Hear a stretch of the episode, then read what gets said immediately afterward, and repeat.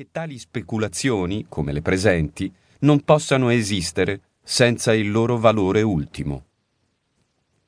Basandoci sulla massima che il principio non è vincolato da alcun limite, non dovremmo bloccare le nostre aspettative del futuro.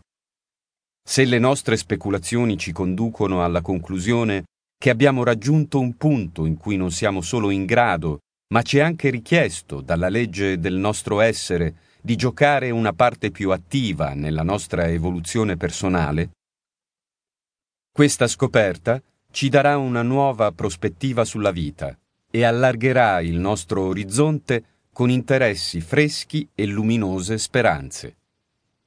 Se i pensieri qui suggeriti dovessero aiutare qualsiasi lettore a rimuovere alcuni ostacoli mentali dal suo percorso, sentirò di non aver scritto invano. Solo che ogni lettore deve interpretare questi suggerimenti secondo la propria personalità e il proprio carattere. Nessun autore o insegnante può trasmettere un'idea nella mente delle altre persone, può solo presentarla loro, e ciò che ne faranno dipenderà interamente da essi. L'assimilazione è un processo che nessuno può fare per noi. Giugno 1910 Thomas Troward Capitolo 1 Il punto di partenza C'è un vecchio detto L'ordine è la prima legge del cielo. Come molti altri detti antichi, contiene una filosofia molto più profonda di quella che appare immediatamente in superficie. Mettere le cose in un ordine migliore è il grande segreto del progresso. Noi siamo ora in grado di volare non perché le leggi della natura sono cambiate, ma perché abbiamo imparato a organizzare le cose nel giusto ordine per produrre questo risultato. Le cose esistono fin dall'inizio del mondo, ma ciò che ci voleva era un fattore personale che dopo aver capito le possibilità contenute nelle leggi della natura, fosse in grado di portare in una realtà funzionale delle idee che generazioni precedenti consideravano fantasie assurde. La lezione da imparare dall'aviazione di oggi è quella del trionfo del principio sul limite precedente, della realizzazione di un'idea nelle sue logiche conclusioni, nonostante la testimonianza di tutte le esperienze passate dica il contrario.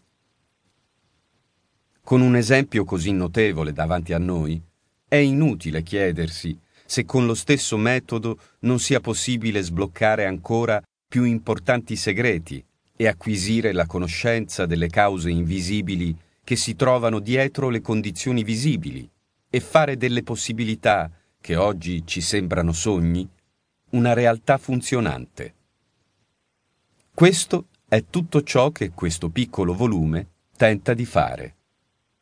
Ora, la prima cosa in ogni inchiesta è avere qualche idea di quello che si sta cercando, una qualche idea della direzione generale in cui si va. Non saliremmo su un albero per trovare del pesce, giusto? Ebbene, la direzione generale in cui tutti vogliamo andare è quella di tirare fuori dalla vita il più possibile. Vogliamo essere più vivi e migliorare le nostre condizioni. Per quanto felici potremmo già essere, possiamo fare ancora meglio, o comunque rendere permanente il nostro presente di felicità. Potremmo dire che quello che stiamo cercando è il segreto per ottenere sempre di più dalla vita. Significa che ciò che cerchiamo è qualcosa di personale e che dobbiamo creare condizioni che ancora non esistono. In altre parole, non è altro che l'esercizio di un certo potere creativo che ognuno ha in sé. Quindi, allora, vogliamo introdurre il nostro fattore personale nel regno delle cause invisibili. È una cosa grande e, se è veramente possibile, deve essere grazie a qualche sequenza di causa ed effetto. Questa sequenza è quello che vogliamo scoprire. La legge di causa ed effetto è quella da cui non possiamo mai allontanarci. Segue-